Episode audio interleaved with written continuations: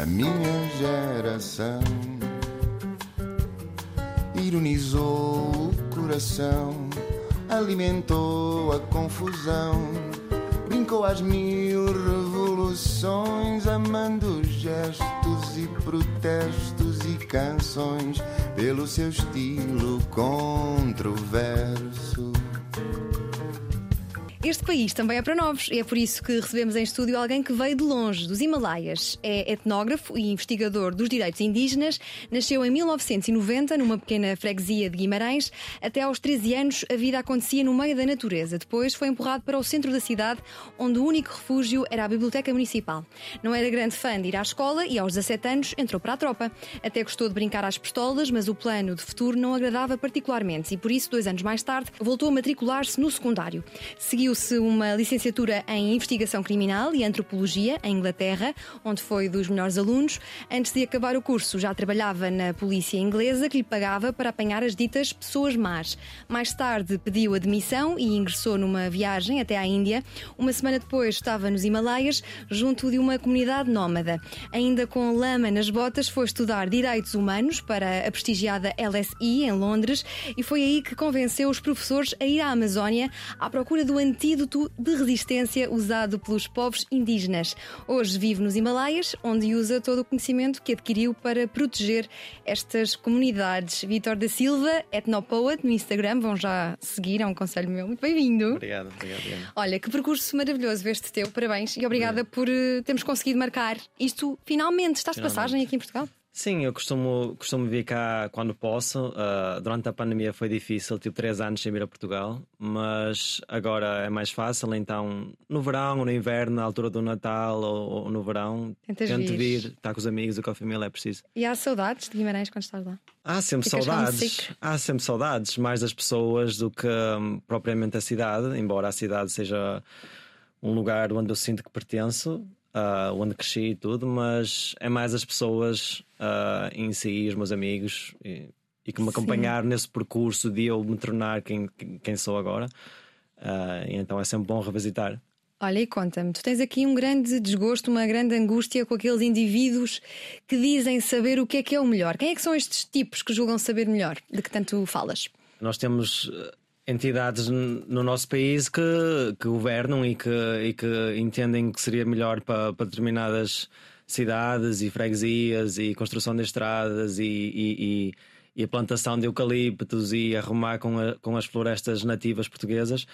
São tipos que acreditam saber que sabem melhor, porque normalmente o que acontece uh, em qualquer país é que tens um, uma estrutura, tens um, um governo que que muitas das vezes está à distância de, das pessoas que vivem o dia a dia e que sabem o que é melhor para elas. Por exemplo, quando eu cresci, havia uma floresta nativa por trás da minha casa e eu acho que isso uh, teve um papel importantíssimo nos jovens da nossa idade, uh, porque nós éramos livres, havia um Exato. sentido de liberdade. E, e, essa floresta foi destruída porque eles queriam criar uma via rápida. Ou seja, quando eu vou lá agora visitar onde eu cresci, vê-se uma estrada muito bonita e as pessoas poupam se calhar 5 minutos de carro. Uh, mas nunca duvido que tenham consultado as pessoas que iriam ser afetadas. Sim. E então, muito dessa, dessa modo de governo é muito assim: é acreditar que sabem o que é melhor para as pessoas sem, sem nunca lá estar, ter estado ou perguntado a quem vive lá e que vai ser impactado com isso. E a escola pública? Também acho, gosta de é- saber o que é melhor para nós? Hum, não tiveste uma relação não. fácil? Não, eu gostei. Eu gostei, ah, não tenho nada com a escola. Não gostavas de ir à escola quando eras mais novo? Não gostei de ir à escola por várias razões. Quais são elas? Uh, não sei, eu acho que tinha. Porque cresci, digamos assim, na floresta com os meus amigos. E depois foste empurrado, não é? Para a depois, cidade, para o centro. Exatamente, e houve aí uma transformação que. Um, ou seja, os amigos também. Mas não foi só a transição de lugar, foi também o a círculo. transição de tempo, porque foi na altura que começámos a ter computadores, o MSN, essas coisas todas porque nós crescemos numa altura em que as pessoas ainda tocavam a campanha para ir brincar. Sim, e os rapazes mais inteligentes e valentes eram aqueles que sabiam dizer anúncios de televisão. Exatamente, isso, isso é o que eu digo, aquelas pessoas que, ou seja, a medida de rapaz valente no lugar onde cresci era subir às árvores, a correr, a apanhar pássaros, a fazer cabanas. E quando fui empurrado mais para o centro da cidade, onde não havia aquele espaço de liberdade, tínhamos aí uma estrada a subir de paralelo onde as pessoas, os rapazes, estavam a bola para cima e, e, e, e, a atitude das crianças lá, porque cresceram nesse meio e, essa, essa medida de valor, ou seja, de hierarquia, uhum. era medida através de coisas mais, digamos, a meu ver, estúpidas. Uh, então, então acho que aí, daí aos 13 anos mais ou menos começou a desenvolver o sentido de estar completamente satisfeito que eu tinha quando crescia na floresta. Uhum. Uh, foi ligado também mudar de escolas, tens de conhecer uma turma diferente, depois um, se calhar não, não, me relacionava com, com os meus amigos. E, e, então tudo isso fez com que eu não quisesse ir à escola. E foi por isso também que foste para a tropa? À procura de algo que não estavas a encontrar eu, na escola? Eu acho que a raiz também veio, veio do mesmo lugar. Acho que, acho que agora, tendo estudado antropologia e olhando para, para o passado, e eu acho que isso foi uma tentativa inconsciente à procura de um ritual de passagem. Um, e, e, foi isso que, naquela altura, a tropa, que ainda hoje em todo o mundo facilita de certa forma esse tal ritual. Obviamente que é mais que isso, mas acho que inconscientemente, naquela altura, queria me tornar adulto e senti que me tornava adulto, que não era só aos 18 anos os pais darem uma chave de um carro e traz a carta de condução e agora automaticamente sopras as velas e és adulto. E então a, a tropa acho que tendo que participar nesses obstáculos e passar nesse é de certa forma um ritual de passagem um, acho que era importante e, e agora estou grato por ter passado por tal coisa, porque nós na nossa sociedade não temos algo semelhante a isso. Mas entretanto não te completa, voltas à escola, tornas-te bom aluno porque vais para a Inglaterra e até te tornaste um dos melhores alunos em Inglaterra. Como é que isto, como é que isto acontece? Uh, foi a, a, área que finalmente fez match com, com aquilo que querias fazer, uh, neste caso a investigação criminal e antropologia, foi o que foste uhum. estudar inicialmente? Isto é uma história muito longa para estar aqui o dia todo. Mas quando, quando, eu, quando eu saí da tropa. Uh, eu estudei artes no secundário. Uh, e foi muito complicado porque, ou seja, quando saí da tropa já tinha 19 anos eu lembro como se fosse hoje sentado à mesa com a presidente da escola e, e a tentar me matricular. Eu acho que estava um mês ou dois atrasado antes, a escola já tinha começado daquele ano. E, uh, e lembro do olhar dela olhar para mim, ou seja, este gajo é um burro velho. Uh, com 19 anos a tentar ir para o décimo ano. E, e, eu acho que essa imagem me ficou marcada na cabeça e acho que foi, de certa forma, o que eu usei como combustível em momentos difíceis da minha vida, do género tu não fazes a mínima ideia de quem é que eu sou, quem é que eu vou ser, o que é que eu vou fazer no mundo. E aquele olhar de inferioridade, sei lá, senti-me inferior da maneira que essa pessoa olhou para mim. E, um, e pronto, e lá. E não teve outra escolha do que entrar em artes, já estava atrasado, e depois, ou seja, de certa forma, não me dá os exames um, e, e, na altura, nem, nem no curso normal deixaram entrar no secundário, eles empurraram para um curso técnico, que aqui em Portugal, na altura, é, ou seja, um curso profissional. Exatamente, uh, que tem muita conotação agarrada Negativa. a isso. Está Exatamente. finalmente a desconstruir-se aos poucos, mas sim, lembro Exatamente. de, no meu tempo, ver essa, esse preconceito. Exatamente, então empurraram para lá, até era um curso técnico de design, e, e, a coisa óbvia a fazer depois de ser daí foi. Inicialmente eu fui para Glasgow, para a Escócia, onde estudei na Glasgow School of Art e eu pensava que queria ser artista. Ou seja, eu, eu, apreciava a arte, mas não, não queria fazer isso o tempo inteiro. Depois de estar fora é que me apercebi que haviam maneiras de mudar, estudar qualquer coisa porque lá as pessoas não é muitos exames nacionais uh, que te deixam ir, ou seja, tens de ter biologia ou estas certas disciplinas para entrar numa área qualquer aqui em Portugal, não é? E lá é mais o teu personal statement, é mais o que tu tens para oferecer. E aí é que depois consegui entrar Estavas longe nessa altura de saber que virias a ser etnógrafo? Estava, acho que nem sabia o que era etnografia que é naquela que é? altura. Etnografia. Ok, a etnografia hum, é um modo de pesquisa que está ligado à, à disciplina da antropologia onde o pesquisador se insere de uma maneira íntima numa sociedade diferente, uh, normalmente por um longo período de tempo, uh, onde, uh, ao invés de estar a estudar uma comunidade como antigamente a antropologia era, que era chamado armchair anthropology, onde eram trocavam-se cartas com missionários e, e, os antropólogos ficavam em casa a, a, a criar teorias baseadas nisso. E o que mudou, uh, mais ou menos há 100 anos atrás, foi a, a, a, o método etnográfico. Ou seja, um, desta forma, e um, é, é, a etnografia tem também uma, uma natureza participativa. Ou seja, se eu estou numa comunidade, eu não estou só de fora a vir a tirar notas, mas estou a fazer tudo o que eles fazem. Ou seja, se os um homens. observador participante. Exatamente, se os homens vão à caça para comer, eu vou à caça para comer. Se as pessoas tomam banho nos, no rio, vou tomar banho no, no rio.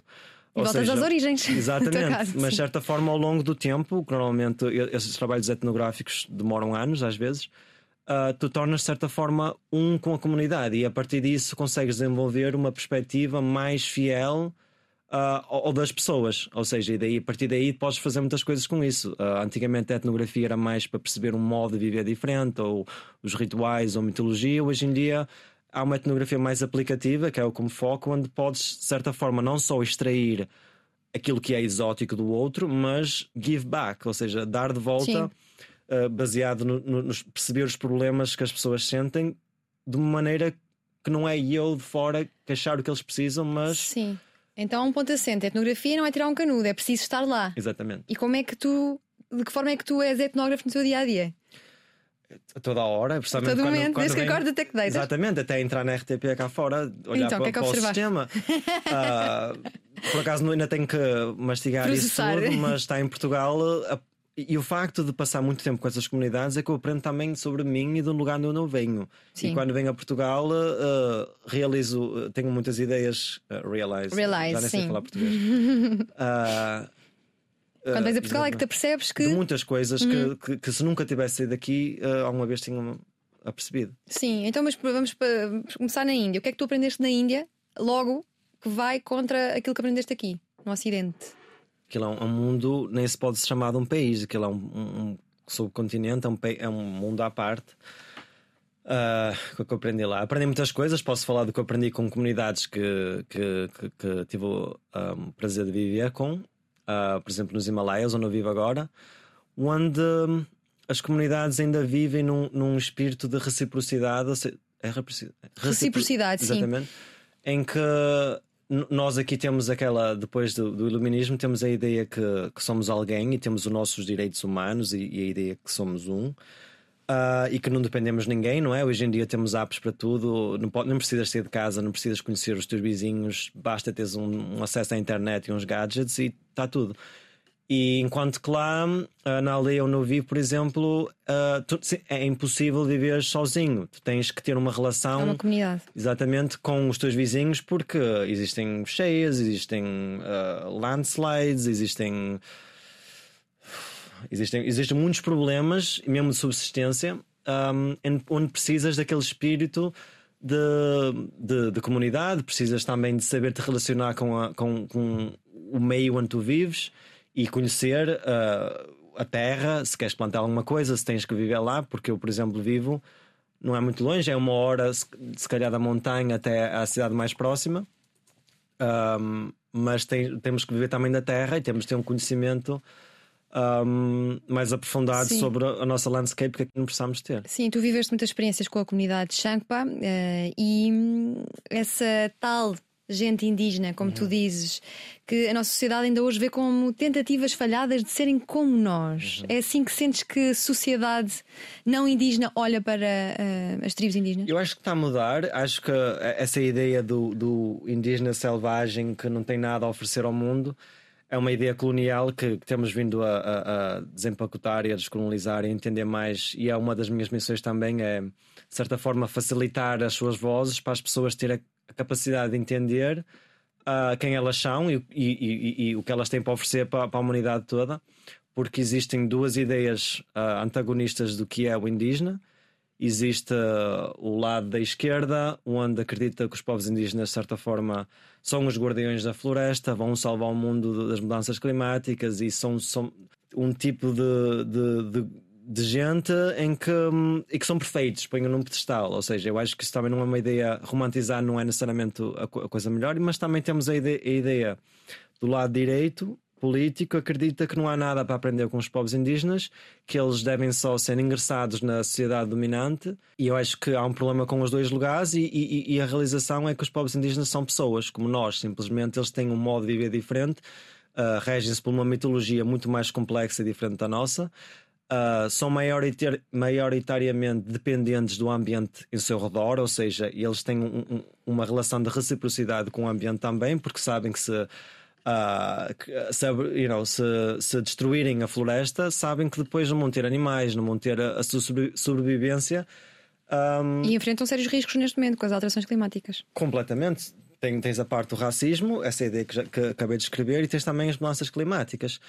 onde a, a, o conhecimento tradicional deles que os ajuda a entender, de certa forma, quando plantar uh, o que tem que plantar, quando colher uh, uh, esse ritmo que há de vida anual das estações, o conhecimento tradicional deles que está ligado a esse ritmo está cada vez menos a perder, a, perder a, a aplicação. Sim, como é que eles se adaptam, estes povos, às alterações climáticas?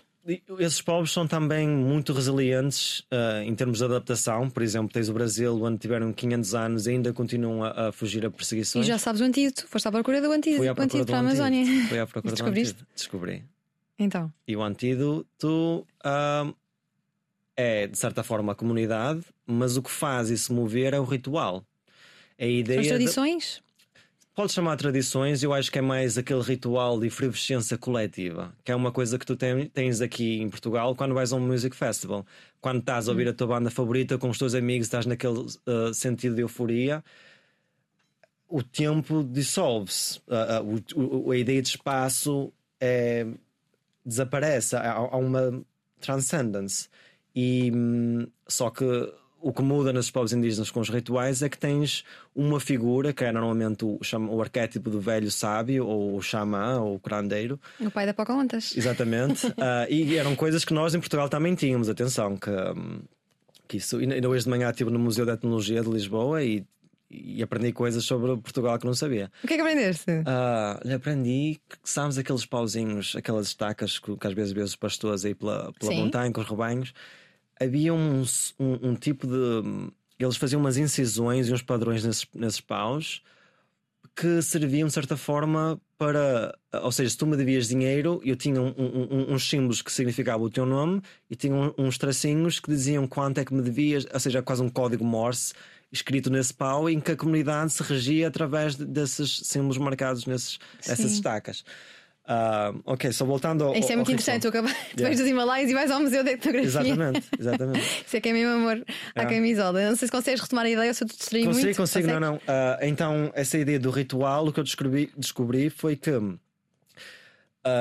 ou seja, durante os 500 anos no Brasil de perseguição colonial, o ritual foi a única coisa que deixou, de certa forma, como é que se chama em português? Quando tens Diz. o carvão arde, uh, quente passa a sardinha, manter a bra exatamente a brasa acesa de certa forma da sua identidade à espera de um momento favorável em tempo histórico para conseguir reacender o fogo de quem são. Ou seja, e o ritual foi isso que, que fez, conseguir manter a brasa. Um, e o que eles faziam, por exemplo, há 100 anos atrás, durante a altura da, da, da borracha, onde, a Amazónia foi, uh, era o maior produtor de borracha do mundo, onde os indígenas foram feitos escravos uh, a trabalhar nessas, em, em, em, circunstâncias miseráveis. E o que, o que os indígenas faziam, normalmente os homens, era refugiarem-se na floresta com, com o xamã e praticarem esses rituais às escondidas dos seus patrões, digamos assim, para conseguir manter essa brasa acesa, ou seja, manter a ideia Sim. de identidade, a conexão com o divino e uns com os outros. Por falar em brasa, em 2020 houve um grande incêndio na, uhum. na Amazónia. Como é que isso afetou estes povos mais isolados? Povos isolados é, é uma, é uma conversa à parte, mais complexa, mas uh, uh afetaram, obviamente, uh, o lugar que, ou seja, tu vais comprar comida aos supermercados, imagina o terremoto de Lisboa ok, onde é que tu vais buscar sim, é comida? Uma comparação, sim. Exatamente, então, de certa forma, para, para, as, para as comunidades que moram nessas, nessas áreas afetadas pelo fogo, foram afetadas dessa maneira, não é? Onde vão buscar as medicinas, porque as farmácias eles são na floresta, a comida é na floresta, a água da floresta. Uh, em termos dos povos isolados, é outra história porque são muito mais vulneráveis e, e e não tem tanta capacidade de, de, se envolver com os órgãos nacionais para terem ajuda se as casas não foram destruídas, se a, se se a alimentação foi uh, retirada deles através dos incêndios. Essas pessoas, esses grupos não contactados, não são contactados não porque eles não querem ser contactados, eles sabem do mundo cá de fora, só decidem uh, não estabelecer esse contacto. Sim. Olha, os indígenas, os povos indígenas são dos povos que mais sofrem com, com as alterações climáticas. Isso faz deles também os mais ambientalistas? Tens razão, eles são os que mais sofrem, são também os que menos contribuíram para as mudanças climáticas e são também os que têm mais conhecimento de adaptação uh, para se calhar nos tirar-nos à humanidade esta área movediça e é uma coisa que, que fazemos agora com, com, com, estas, estas conferências das mudanças climáticas. Sim. Há mais a representação indígena, embora não seja significativa, às vezes é mais só para tirar umas fotografias bonitas e dizer que eles estão lá, mas de uma maneira significativa ouvir o que eles têm para dizer, estamos muito longe Ok, disso. era o que eu tinha a perguntar a seguir: se as pessoas indígenas têm o devido direito a, de falar no que toca ao diálogo climático. Uhum. Há espaços para isso, mas uh, o conhecimento tradicional deles é, hum, de certa forma, tem, eles têm a própria ciência deles, que se nós tentarmos medir esse conhecimento tradicional uh, usando as nossas ferramentas, não vamos compreender, e eu acho que de certa forma o acolher os indígenas nessa conversa é quase como charity, because it looks good, e tens de fazer isso e dar pontos lá à conferência, e não forma, eles não são eh, ouvidos da maneira que têm, têm que Mas ser sabes, eu ouvidos. fiz uma viagem este ano a São Paulo e fui, visitei muitos museus e fiquei muito surpreendida porque em todos os museus havia uma exposição sobre povos indígenas, em todas. Isto achas que é para ficar bonito ou o Brasil há, há de facto uma preocupação grande? eh, Era hum, em relação às- à cultura, aos dialetos também. Eh, No Museu da Língua Portuguesa tinha um piso só dedicado aos dialetos dos povos indígenas. Eu fiquei muito surpreendida. Eu acho que o Brasil, de certa forma, acolhe os povos indígenas. Tem nem toda a gente, ah, mas em termos da- da- das pessoas da nossa idade que andam muito inseridas na cultura e na arte, reconhecem o valor das comunidades indígenas e, de certa forma, também os inclui nessa narrativa. ah, de arte e criativa no país, e de certa forma isso contribui para essas plataformas estarem lá. E acho que é celebrada a cultura indígena, mas eles sofrem ainda muito preconceito. Sim, no Mato Grosso do Sul, o governo do Estado lançou um plano para, para a década sobre as línguas indígenas. Isto leva-me a uma, uma questão muito importante: isto dos dialectos. Como é que tu te comunicas lá? E como é que foi inicialmente? Imagino que agora, hoje em dia, seja tranquilo, mas na- no, no primeiro impacto foi. Lá nos Himalaias, as comunidades onde, com quem eu trabalho, eles têm o dialeto deles, mas eles normalmente falam hindi. Um, Ok. E então ah, a minha esposa é indiana, então nós trabalhamos juntos, ela faz o mesmo trabalho que eu. E então ao início usava as muletas dela e agora mais ou menos falo hindi, arranho, consigo me Ok. mover pelo país. E é isso como uma das coisas que os etnógrafos fazem quando vão para essas comunidades. Ah, uma, uma das primeiras coisas a fazer é aprender a língua para conseguirem comunicar diretamente com as comunidades sem ter um intérprete. é? Sim. E tu nos Himalaias sentes-te em casa ou gostavas de explorar? Sim, já respondeste que sim, os nossos ouvintes na rádio não perceberam, mas tu assinaste lá com a cabeça, não te vês a ir para o Brasil outra vez, Vejo-me ir para o Brasil, acho que mas só esporadicamente. Esporadicamente, quando ah, existem coisas a fazer, principalmente com a comunidade onde eu fiz pesquisa no mestrado, lá está, houve essa extração de conhecimento. Claro que o meu objetivo era beneficiar os povos indígenas, mas existem outros problemas sociais, como a, a segurança alimentar, e, e eles muitas das vezes mantemos em contacto à distância, porque eles têm lá uma antenazinha lá na, na aldeia com Wi-Fi. E, ah, e mantemos em contacto e eles às vezes chamam para ir lá e, e- para criar alguns projetos onde eles conseguem ganhar algum, algum dinheiro. E como é que é o teu dia a dia, Vitor? Tu acordas? A que horas? E fazes o quê? Não vais ver as notificações no Instagram, como aqui andamos todos não. maluquinhos a fazer. Ah, tenta não fazer isso.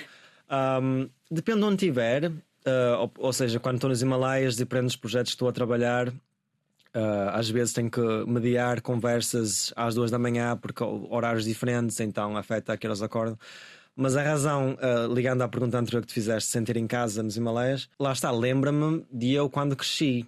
Num- Voltas ao teu lugar Exatamente, seguro. Exatamente. Foi E o que- roubado. Exatamente. E o que é interessante é que a vegetação é muito parecida ah, com a vegetação portuguesa, os pinheiros, ah, A principalmente. erva daninha também. Ah, tem a erva daninha, tens os fetos, é muito parecido. Eu estou lá, claro que as montanhas têm uma, uma, uma dimensão gigantesca, mas sinto-me em casa precisamente por isso, enquanto que na Amazónia eu não me sentia em casa. Então, era mais eh, perigoso.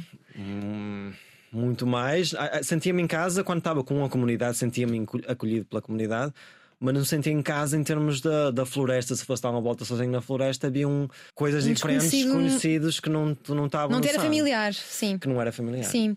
Olha, no teu trabalho de campo, quais foram as descobertas mais surpreendentes ou também fascinantes que fizeste sobre crenças, por exemplo, mitos, tradições culturais dos povos indígenas dos. Himalaias? Ah, dos Himalaias, ok. Se quiseres alargar, Ok. Não, posso também falar dos interessante Himalaias. perceber as diferenças. Ok, então, nos Himalaias, ah, onde eu vivo, é uma comunidade que é, eh, tem a sua própria religião que não é hindu. Ah, eles têm as deusas deles que são estão espalhadas pelas montanhas e é um lugar de celebração super ritualesca. É uma coisa que às vezes, só às 5 da manhã, acordo com os tambores Uh, e quer dizer quando os tambores são tocados. Então acordas às 5, já sei. Exatamente, eu acordo, mas basicamente é para acordar o, o village medium, like the, the, um, o xamã, acordar Sim. as forças do xamã para ele ser possuído. O que é que é o xamã? Que é para as pessoas podem estar a ouvir e não sabem. ou seja, lembras quando eras pequenino e a tua mãe te levava à bruxa para talhar as bichas? É mais ou menos Nunca isso. fui. é mais ou menos isso. Uh, que é basicamente o, o mediador entre o mundo real, que chamamos de realidade de estar aqui, uhum. e o mundo dos espíritos ou dos ancestrais, exatamente. Okay. E então, é um medium, um, um médium. É, é, um médium, acho é. que é isso que se diz. Sim. Basicamente está em trance através do, dos tambores e basicamente torna-se um, a boca da deusa, ou seja, ele co comunica o que, o que a deusa local daquela aldeia quer comunicar para a comunidade. Ou seja, isto está a acontecer. Isso é mais parecido que nós temos com o jogo do copo. Sabes o que é que é? Ah, já ouvi falar. Sim. Mas tu já assististe a isso? O jogo do copo? Não. Ah, ah, ah. Ao xamã a passar a mensagem. Certamente, certamente. Uh, isso acontece quase todos os dias nas aldeias em redor de onde eu moro. Por, e, e, é essa a razão que também estou lá. Um, e, e, então, ou seja, não há nada que possas fazer naquela aldeia sem consultares o padre ou o xamã que tem que perguntar à deity, tem que perguntar à deusa se posso. Ou seja, imagina compraste uma casa agora e estás pronto a mudar-te para casa, antes de mudares para casa, tens de pedir permissão à, à, tua deusa para ver se ela diz que sim. Se é que não, tu não vais. E as pessoas seguem aquilo à regra. Ou seja, se queres ligar a tua fogueira dentro de casa pela primeira vez, tens de pedir autorização à, à deusa através do xamã. Isso é uma burocracia? Uh, é, é, exatamente, é, uma, é super, super complexo. É super complexo. Olha, e qual é o papel das mulheres uh, indígenas na, nas comunidades de, indígenas dos Himalaias? O que vejo nos Himalaias é, de certa forma, o que vejo o papel das mulheres indígenas e quase em, em todas as comunidades que tive, que é um, um papel de força. Lembro na Amazônia, enquanto estávamos em rituais, às vezes à volta da fogueira, em, em cantiga, os homens normalmente começavam a cantar, mas quando as mulheres começavam a cantar, havia e normalmente essas, essas, essas, esses rituais eram sobre a influência de certas medicinas da floresta, que são também, uh, de certa forma, psicadélicas, falta de outro termo. Ou seja, estar naquele estado alterado de consciência. Uh, existem várias coisas que estão a acontecer dentro de mim e das pessoas à minha volta, mas quando as mulheres começavam a cantar, levavam-nos, de certa forma, para um berço quase para a barriga da tua mãe, de certa forma, onde cura normalmente acontece. Sim. E, Sim, continua. Queres não, é isso. Não? E, okay. e é, é, a mesma coisa que eu vejo em, em, comunidades diferentes. Normalmente no ritual é quando se vê mais a presença da mulher. Às vezes não é uma presença tão. Não é necessariamente que elas estão à frente do ritual, mas é mais a partir da função delas de voz e, e, e uma série de coisas. Mas a mulher é imprescindente em, em qualquer comunidade. A força da mulher e o espírito da mulher é uma coisa que que é raiz tudo. Sim, olha, e existem considerações éticas importantes, já estás aqui a jogar ao realizar pesquisa, pesquisa, o teu trabalho, ao realizar pesquisas em comunidades indígenas? Completamente. Uh, e o problema de hoje em dia é que um, qualquer pessoa pode ser o que quiser. Tu vais ao Instagram e metes na tua bio que és não sei o que é, e hoje em dia és isso. E o que acontece é que as pessoas, imagina alguém que, que esteja interessado em, em, em, gosta muito de viajar e depois para o mês que vem já, é, já está a levar pessoas ao outro lado do mundo para conhecer essas comunidades e de repente já, já se chamam etnógrafos. São um, todo um, um fancy Isso acontece, words. portanto, não sabia. E, e, acontece em Portugal, em Espanha, em muitos países, vejo, vejo isso como, como aflige muito, não pelo, pelo querer chamar etnógrafo, Mas é isso mais. é regulado, não é? Pois, uh, o que é que é regulado no, no Instagram? Existe, ou seja, uh, o ponto de um pesquisador ir a essas comunidades. Há uma série de ética que aprendes na, na, na, faculdade e que desenvolves. E também não quer dizer que mesmo as pessoas formadas têm ética para trabalhar com essas pessoas. Sim. Porque a coisa fundamental é saber sentar e ouvir e, e saberes o que é que as pessoas um, precisam, o que é que as pessoas querem, não, não a tua ideia às vezes do que porque muitas das vezes as pessoas e pesquisadores, que às vezes etnógrafos, trabalham para ONGs, é assim que se diz em Portugal? Sim, ONGs. Um, em que, por exemplo, se a tua ONG oferece um, telhados para uma casa ou constrói casas pré-fabricados uh, e tu vais a uma comunidade, ou seja, para, para entregar esse serviço e tu não fazes, se calhar, o, o trabalho etnográfico que devias fazer, que é realmente viver nessa comunidade por um largo período de tempo e entender o que eles precisam, baseado no que eles te dizem, baseado no que tu observas, baseado no que tu experiencias.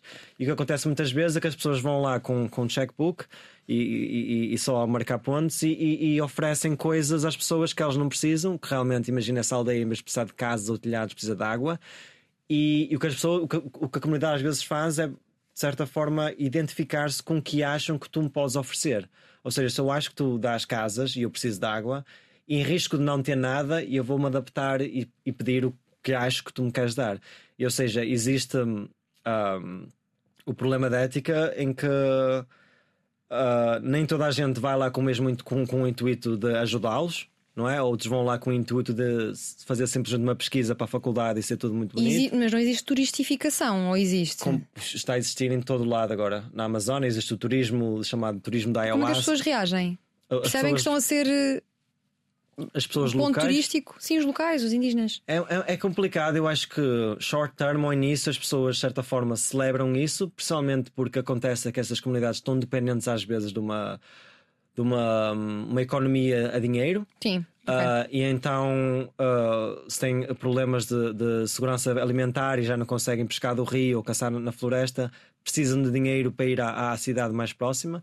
E então, se vêm pessoas de fora e dão dinheiro turista, é muito bonito, é muito bom, mas essas comunidades também entendam o impacto que está a ter na sua, nas suas comunidades. Sim. E, e, se uma pessoa de boa fé for simplesmente por curiosidade querer conhecer aquele povo, é, é pode avançar com coragem, uh, está a desrespeitá-los de alguma forma? Existe essa curiosidade entre nós por alguma razão e também existia essa curiosidade entre mim. E eu acho que o problema, mesmo pessoas com boa fé, não têm necessariamente as ferramentas. É e, e eu vi muitas pessoas já nessas comunidades, por exemplo, no Brasil, onde eu ainda passei tempo, e às vezes vinham pessoas de fora da cidade e queriam experimentar coisas ou comprar alguns objetos de artesanato. E eu conseguia ver que hum, na inocência deles, eles não sabiam que era melhor. Por exemplo, as cantigas deles são sagradas e, e, e são, são cantadas num determinado espaço, num determinado momento. É como cantar o Ave Maria enquanto fumas um cigarro. Uh, uh, ou seja, e o que acontece é que havia essas pessoas de fora, assim, a brincar com a guitarra, a puxar a, a cantiga, aos jovens indígenas, tipo, não, não fazia ideia o que, é que ele estava a dizer da boca, porque ele não percebia a língua, mas era uma cantiga muito interessante que ele ouvia durante o ritual e estava a tentar puxar as crianças para cantar. E eles, envergonhados, riam-se e, e, não alimentavam isso, que eles sabem que é, uma, que é uma cantiga sagrada, mas lá está, na inocência dele, tipo, olha eu a celebrar a tua cultura, a cantar uma música tua. Percebes? Não, Sim mas acho que qualquer pessoa de fora, sabendo, faz, fazendo se calhar uma pesquisa prévia de, de, saber como se inserir nessas comunidades, dependendo do país, por exemplo, no Brasil, existe uma entidade onde tens que pedir uma permissão para visitar essas aldeias. Podes escrever um livro. Se eu posso escrever um livro. escrever um livro com essas. acho que sim. Com esses requisitos todos, como é que sentes que eles olham uh, para ti? Olha o mano que nos vem estudar, olha o mano que vem aqui lutar por nós, pela nossa existência. Olha, isso é muito interessante essa pergunta, porque oh, recebi muita resistência, principalmente em Londres, do que eu queria fazer, de ir à Amazónia, como português, branco, ir à Amazónia. E foi, isso também foi quase um ritual de passagem, ter a coragem de lá ir.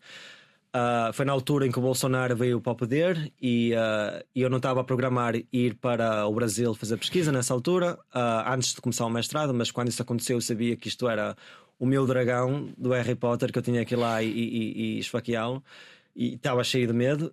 e ou seja, medo de como ia ser recebido como descendente das pessoas que foram lá causar o caos. E, e também havia resistência académica dos meus professores, advogados e essa coisa toda, e, e resistência também dos meus colegas. Mas o que é interessante é que a resistência que eu recebo nunca é das comunidades em si. Quando eu cheguei ao Brasil, a partir do momento que pus os pés em Brasil, em São Paulo, e depois fui ao Brasil e, e depois cheguei à Amazónia, uh, foi de braços abertos foi da mesma maneira que eles receberam os portugueses há 500 anos atrás.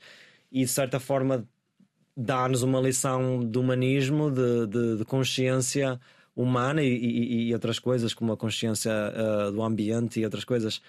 E hum, lá está, mas ao início, em muitas comunidades que tive noutros países, seja no Quênia nos Himalaias, existe aquela coisa de olha o teu gringo aqui a chegar. Mas depois, ao longo do tempo, ou seja, eu não estou interessado na maior parte das coisas que as pessoas estão interessadas quando lá chegam, Sim. que é uma distração. Ou seja, eu mostro mesmo curiosidade do dia a dia deles e faço perguntas que eles nunca, nunca receberam, não é? Então. Então uh, sentes-te abraçado por eles. Exatamente. Sentes. Sempre, sempre, em todo lado que tive. Olha, e os direitos indígenas estão cada vez mais a ser falados em sede própria? Ou nem por isso? Eu acho que sim. Uh, uh, existe mais uma awareness do que é que os direitos indígenas são e porque é que importam. E porquê é que é ah. importante? Porquê é que é, porquê é, que é importante, Vitor, preservar? estas não comunidades? Não é só questão de preservar, porque preservar estão os objetos no museu, de certa forma, estão preservados, porque as culturas não, não, não existe a preservação uh, cultural, uh, mas temos que perceber que a cultura é dinâmica, a cultura está-se constantemente em transição, em transformação. E hum, a importância, ou seja, de fazer com, com que essas culturas continuem vivas da maneira que eles querem manter vivas. A importância é que nós falamos hoje de, de, de espécies que estão em vias de extinção, mas ninguém fala, por exemplo, da extinção do etnocídio que estamos a, que estamos a, a, a, a, witness, ver. a ver nesta, nesta, nesta, nesta geração. Porque em cada duas semanas, Diana, nós temos uma língua que é perdida. Ou seja, tu consegues imaginar o que é estás sozinha no mundo onde não consegues falar português com ninguém porque não tens ninguém para ouvir português, parte e morre. Porque Sim. tu não, não, percebes? Ou seja, em cada duas semanas o último falador de uma língua morre e leva consigo não só uma língua, mas um, todo um repertório cultural de possibilidade social, espiritual, uma possibilidade diferente de organizar uma sociedade. E de que forma é que o teu trabalho um, se depois traduz uh, nessa, nessa luta por esta não, não é preservação, já percebi que esta palavra não é, não é muito bem aplicada. A quem é que tu reportas? Em que é que se traduz o teu trabalho? Uh, é, é, basicamente criarem espaços, uh, por exemplo, nas conferências de, de mudanças climáticas, uh, fazer reports uh, para as Nações Unidas, uhum. relatórios para, para, as Nações Unidas, uh, fazer, um, ou seja, uh, take leverage. Uh, como é que eu digo isto em português? Ou seja, lobbying, lobbying fazer é um que falamos sim, aqui, sim, ou sim. seja, uh, criarem espaços para eles onde eles têm a oportunidade, ou seja, não ser eu estar num palco das Nações Unidas a falar por eles, mas criarem espaços a níveis burocráticos para que eles possam aparecer nesses espaços e, e, terem espaço a falar. Eles claro querem que querem. Eles querem porque eles percebem que, que nós, de certa forma, precisamos de ajuda. Sim, Percebes? ok. É porque estamos a destruir o, o planeta que é, que é, de nós todos e que, que, nos afeta a todos. Como é que eles percebem isso? Como é que percebem? Imagina, vivendo naquele ambiente que, apesar de estar ameaçado, tem muito mais saúde mental, certamente, do que nós. Como é que eles percebem que o resto da humanidade está em apuros? O que é que lhes chega? Uh, se calhar o contacto próximo das cidades, ou seja, okay. quando falo com um indígena que, que está na Amazônia e que foi a São Paulo ou foi a uma cidade grande, eles falam que não conseguem respirar e têm fechados num casulo, com ar-condicionado, e depois a pele fica assim, o cabelo fica assado e não, não se sentem bem, a digestão está diferente, as coisas estão doentes, de certa forma. O, o estranhamento das pessoas, olhares, há tudo uma coisa que, e mesmo andar em Portugal, eu sinto isso que não sinto quando estou nas aldeias onde eu vivo. O que é que sentes aqui? Andamos doentes? Depende. Se estivermos em Guimarães. A chegar aqui sentiste poluição, de certeza, que eu já sofri sim, imenso aqui sim, em Lisboa. Sim, com sim, as avenidas já, bem já, poluídas. Já me habituei mais ou menos, já estou cá há umas semaninhas, mas, mas mesmo, mesmo na Índia é mais. É mais óbvio quando vou, sei lá, dos Himalaias para Delhi. É, um, uhum, Delhi, sim, sim. Um, é diferente. E muitos carros também, muitas buzina delas. Olha, nem, e nem... como é que é a ligação à ciência e à medicina destes povos? A ligação da ciência e medicina, ou seja, eles têm conceitos diferentes de, do que é. Tem a ciência deles, têm as medicinas deles, uh, muito do processo de cura, ou seja, quando se tu estás doente, tens um, umas dores de barriga e ninguém consegue saber do que é que é. Uh, muitas vezes acontece isso mesmo quando vais ao médico, às vezes não consegue perceber a raiz do problema. Eles têm uma ideia de doença para além de patogénios, para além de, de doenças de células, também doenças ou desequilíbrios espirituais e, e de energéticos, digamos assim. Ou seja, para isso eles têm o, o canto do xamã, a reza, têm uma série de, de, de, de medicinas uh, que são às vezes ingeridas, outras vezes passadas no corpo, outras vezes, como eu te disse, é só uma reza. Uh, Na tem... pandemia, em contexto de pandemia. Havia máscaras? Uh, Chegaram lá? Depende, ouvi, acho que chegar no Brasil houve muito essa consciência de, de, de reconhecer que, essa, que esse vírus é uma coisa séria e que porque eles não são contra o desenvolvimento, atenção. Claro, eles, eles sabem, ok, se existem essas vacinas, existem estas máscaras, eu vou usar isso. Mas não quer dizer que eles não fizeram também o uso das medicinas ancestrais deles. E, e, e, mesmo a comunidade onde eu vivo agora nos Himalaias, enquanto o Covid estava por todo lado na Índia, eles estavam ali sem nem queriam tomar vacina e estavam a fazer a vida como eles estavam, que é, mas são, têm um isolamento uh, físico das cidades maiores, mas, mas estavam saudáveis tinham também as medicinas deles. E, e, acho que não houve ninguém naquelas vilas onde eu moro que tenha falecido por causa do Covid. Olha, e sentes que para eles é suficiente uh, estar ali? Uh, que o seu maior objetivo é continuar a, poder, a poderem ter a vida que têm e que o planeta consiga continuar a dar-lhes essa mesma vida? Depende da comunidade, depende de onde eles vivem, depende das pressões que eles têm a nível de climático, a nível de, de, de saúde, a nível de comida, a nível de tudo. Mas, por exemplo, as aldeias onde eu vivo, eles não vão a lado nenhum. Eles vão viver ali até a montanha desaparecer. Mas não, não se dá um caso de uma pessoa, por exemplo, não, eu quero sair daqui, eu quero ir eh, ver outras coisas, eu quero estudar e quero e ir, para, ir, ir, para, o mundo dos doentes e da poluição. Ah, e acontece, e acontece. O que é interessante, por exemplo, lá nos Himalaias existem uh, rapazes da minha idade ou mais novos que têm curiosidade e vão a Delhi e, e vão a muitos lugares. De certa forma, colors uh, a visão deles, ou seja, eles ficam com. Ai, que isto é tudo. Uh, é aprazível para eles, eles querem experimentar. Querem experimentar e experimentam e, e, e gostam, mas o que acontece às vezes é que como eles têm a identidade deles e eles chegam a essas cidades e são vistos como indígenas ou como pessoal do campo que mora na montanha ou têm um sotaque diferente, então existe essa separação. Eles, aqueles que acabam por ficar às vezes nas cidades maiores, acabam por nem se sentir nem indígena nem moderno, nem moderno. Percebes? Ficam ali na corda bamba e depois isso tem repercussões a nível de desenvolvimento psicológico. E, e conseguem chegar onde, onde ambicionaram chegar? Sim, muitos deles conseguem. Existem, conheço indígenas em todo o mundo que andam na universidade e são super bem sucedidos e eles têm a. Uh, quem tem curiosidade disso e, e quer seguir e, isso. E há neles uma vontade de retornar e ajudar uh, a que as suas comunidades continuem a existir. Eu acho, eu acho que as, as, experiências, os contactos que tive com essas pessoas que saíram para fora, muitos deles têm vontade de, de regressar para, para, para dar de volta à sua comunidade. Eu vi isso muito no Brasil, onde, onde tens indígenas que saíram das aldeias e tornaram-se advogados, agora são deputados e deputadas. E um, enquanto que nos Himalaias o que é interessante, às vezes aqueles rapazes, uh, normalmente são rapazes que vão para as cidades mais próximas. Uh, e eles perdem-se de certa forma, uh, porque não, lá está, porque não são integrados naquela sociedade moderna. E acontece às vezes a deusa deles, através do ritual, através do chama em estado de transe, e ele de certa forma é puxado, é chamado à aldeia uh, para se reintegrar. E às vezes essas pessoas às vezes voltam à aldeia e estão lá a caminhar pela aldeia está um ritual a acontecer. E existe a, a deity uh, que, que, é personificado uh, por uma máscara que, que, vem, como nós temos nas nossas procissões, às vezes, aqueles palanquins.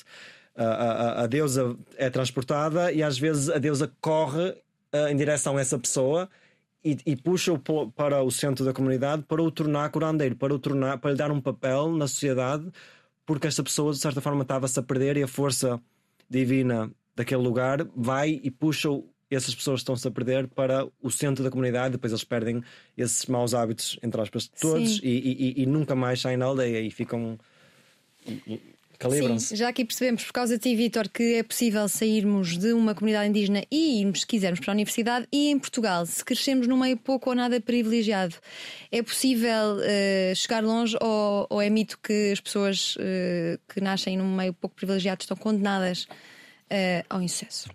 Seja lá o que isso É assim, dependendo do, do onde tu vives, Claro que muitos desses povos indígenas e, e outras comunidades que, que, não têm sequer uh, espaço para ter educação e, e seguir uh, estudos. Mas em Portugal, por exemplo, nós temos escolas públicas e, e obviamente, uh, de certa forma, mesmo que os teus pais não tenham muito dinheiro, que é o meu caso, os meus pais nunca tiveram muito dinheiro, ou seja, eu sabia que eu nunca ia para escolas privadas e sabia que o dinheiro nunca ia ser uma coisa que me ia realizar os meus sonhos. Eu sabia Sim. que tinha que. Enquanto as outras pessoas vão sair, eu estou a estudar. Eu, ou seja, quando decidi voltar à escola outra vez, foi essa a minha filosofia. E eu agora. Mas como é que tu percebeste isso? Que tinhas que concentrar-te nos estudos? Eu acho que. Porque às vezes é muito fácil quando somos crianças eh, não ligarmos assim tanto à escola e tu próprio tiveste essa. Esse uhum. Foi de tarde, de fugir para o, Ou seja, não ia para a escola, ia para o monte e passava lá as minhas tardes. E a biblioteca também, municipal, Exatamente. foi impacto. E, um, e, e foi de perceber de certa forma, vi os meus amigos a, a continuar na escola, a ir para a universidade e eu pensar tipo, será que sou vou ser, vou ser esta, esta ideia que as pessoas têm, não é? Que não vais à escola, tens 16, 17, 18 anos. Sim. E eu, eu, tipo, não, eu sei que, sou, que tenho alguma coisa para oferecer, sei que há um sentido, eu não sei qual é a minha missão ainda, mas sei que há alguma coisa dentro de mim que eu tenho que dar, eu sei que, há uma coisa especial dentro de mim, como nós todos somos especiais. Acho que se achas, Diana, que tu não és especial para ti, acho que de certa forma estás a falhar logo. Acho que todos, todos nós devemos acreditar que somos especiais e que temos algo, algo para oferecer ao mundo. Então, essa, essa ideia que eu sabia que tinha alguma coisa a oferecer e eu não sabia ainda o que queria fazer, mas sabia que tinha que ser o melhor, ou seja, para ir para a universidade precisas de algumas notas, uh, de certa forma, para conseguir. Eu sabia que queria ir para o estrangeiro. Então eu estudei dia e noite e, e, porque sabia que o dinheiro nunca ia ser a coisa que me ia meter numa universidade privada e sabia que tinha que ser o melhor em tudo que eu faço, porque não posso debruçar-me nessa ideia de dinheiro, ou seja, alguém que esteja a ouvir, que seja Portugal, que não tem tantas uh, essas possibilidades de, de, ir à volta e, e, ter essas benesses de ir para as escolas privadas, etc. Hoje em dia, se acesso à internet, és Deus. Sim, e tu uh, disseste-me que aprendeste mais uh, sobre a vida com a comunidade Shangpa uhum. do que com os ditos doutores professores que chegavam à secundária de BMW. Sim, porque o que a escola faz é ensinar-te ensinar hum, fatos de lugares distantes que têm pouco ou nenhuma aplicação no teu dia a dia. Uh, claro que para estarmos aqui a conversar e, e, e, e termos ido estudar o que estudamos, precisamos dessas bases, mas de sobrevivência humana, uh, ensinar muito mais em termos de espírito de, de tolerância uns para com os outros, de, vivendo num meio ambiente que é muito árduo onde estás suscetível a, chuvas torrenciais e ventos, estás num. Essa comunidade vivia num deserto amplo onde não havia nem sequer uma árvore e eles para fazer fogueira tinham que usar uh, uh, uns arbustos secos que encontravam ou uh, os dejetos dos animais para, para criar fogueira. E, e é uma vida dura, mas eu via, via coisas, via situações em que eu ficava enervado com isso. Ou seja, houve uma altura, acho que veio umas chuvas torrenciais e na tenda onde nós morávamos, que era feito de pelo de iaque, era um, um, ou seja, aquilo entrava em água, é quase como tecido, como lá. Uhum. E estava a vir uma chuva torrencial e sabíamos que, que, a casa tudo ia ficar inundado, tudo que tínhamos em casa ia ficar inundado. E, uh, e, uh, e, e, a minha uh, mãe, de lá, foi ao vizinho dela, que era um vizinho na aldeia que guardava uns plásticos para cobrir a tenda. Ela foi lá e, e, veio de volta com, de mãos a abanar. E eu perguntei, então o plástico, como é que vais fazer? Ela, olha, não faz mal, o, acho que o vizinho tinha o meu plástico, mas veio alguém primeiro precisava, se calhar precisava mais do plástico que eu, então ele levou o plástico. Eu tipo, é o teu plástico, alguém levou e tu estás sorridente, a tirar o leite às cabras, está tudo bem. E essa ideia de tolerância, uma, isso é uma, um dos ensinamentos dentro de muitos, é só para dar um exemplo, é uma coisa que hum, se calhar tem as professores que começavam a barrar com os putos porque hum, tinham muito, muita energia na cadeira. Ou seja, que tolerância é essa quando estás a tentar aprender? E é nos Himalaias, queres ficar até ao fim? Uh, eu, eu lá vejo uma. Fi... Eu acho que há muito trabalho a ser feito lá. Acho que há uma zona muito sensível de muitas. Uh, em termos culturais está muito bem preservada, e, e, mas também ao mesmo tempo corre o risco de, por causa do turismo, muito por causa do turismo, de desmoronar-se e. Dos, e dos montanhistas que querem ir ao, ao Everest. Exatamente, também, também no Nepal. Mas um, é um lugar onde há muito trabalho a fazer, mas não quer dizer que não tenha envolvido. Estou envolvido com outros trabalhos em, em diferentes Sim. partes da Índia e do mundo. Uh, mas como base, ou seja, é aquela floresta que me foi tirada, está ali está lá. E, e como lembra muito essas comunidades onde eu vivo lá, as, as histórias que os meus pais me contam, dos meus avós, da altura dos meus avós, e mesmo as roupas que eles vestem às vezes faz-me lembrar muito uh, o avô que nunca tive ou, ou, ou, a geração que nunca vivi. Olha, tenho muita pena fechar esta, esta conversa, mas vou ter de, de o fazer. Não antes, não sei antes de convidar para subir, subir daqui ao um palco da ONU e uh, falares pela comunidade com quem trabalhas, aqui para esta Câmara, o que é que eles nos teriam a dizer? O que os povos indígenas querem? Quando eu fiz esta pergunta até a um, um, um xamã indígena no Brasil, e ele até se riu quando eu fiz esta pergunta: o que é que os povos indígenas querem? E ele disse-me: Olha, o que nós queremos é ser feliz. É ter, é? ter, ter uma família saudável, ter muitos filhos, ter muitos netos, ter uma terra para viver.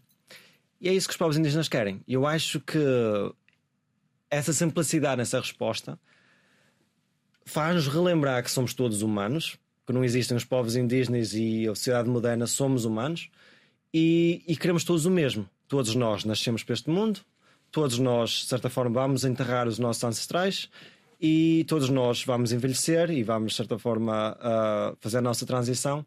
E o que nós queremos é, é uma qualidade de vida que hum, acho que estamos esquecidos qual é essa qualidade de vida, mas que não podemos esquecer de onde vimos, que é da Terra, não podemos esquecer um, que onde nós estamos, a modernidade, isto que faz barulho, não, não, não é não é o, não é o fim. Não é o fim. Não, não. é o apex, não é, não é só isso que há. E, e acho que também, de certa forma, revoltar às origens e, e é, um, é um dos passos que. Um, e visitem-nos. E visitem-nos, visitem, visitem essas comunidades porque elas querem partilhar com as pessoas de fora, querem ensinar, querem mudar a ideia de quem eles são. Melhor que eu falar sobre isso é as pessoas tomarem a, a iniciativa de visitarem e fazerem a pesquisa deles de, de, como chegarem lá e como fazer isso de maneira ética. E se quiserem falar comigo, pedir-me opiniões sobre isso, podem me contactar diretamente. Eu, falo, eu respondo a toda a gente. Etnopoet no Instagram. Respondo a toda a gente. Era aí? É exatamente isso. A infância foi passada no monte com os amigos, a beber água do rio, a colher frutos das árvores e a construir cabanas. Nunca gostou da escola e no oitavo ano ponderou mesmo não voltar a pôr lá os pés. Nos três anos seguintes foi à escola sete vezes, três delas no dia do corta-mato e outras quatro porque o pai o arrastou até à sala. Usava o passe do autocarro para visitar o monte mais próximo, ia sozinho. Os dias eram passados a fazer fisgas e fogueiras e o único medo era onde a coragem o poderia levar. Atualmente vive nos Himalaias, onde aplica tudo o que sabe para proteger o monte dos outros, para que também eles possam beber água do rio, apanhar frutas das árvores, fazer cabanas e, acima de tudo, terem o direito de existir. Não sabia o que queria ser, mas tinha em si a ambição de um dia vir a ser útil ao mundo. A nós parece-nos claramente que conseguiu e mal podemos esperar pela próxima conversa com o Vitor da Silva, Etnopoet no Instagram. Vão lá espreitar, as fotografias valem mesmo a pena, que nos fez companhia na última hora na Antena 3 e na RTP3. Vitor, obrigada. Foi uma grande viagem. Obrigada. O que vamos fazer?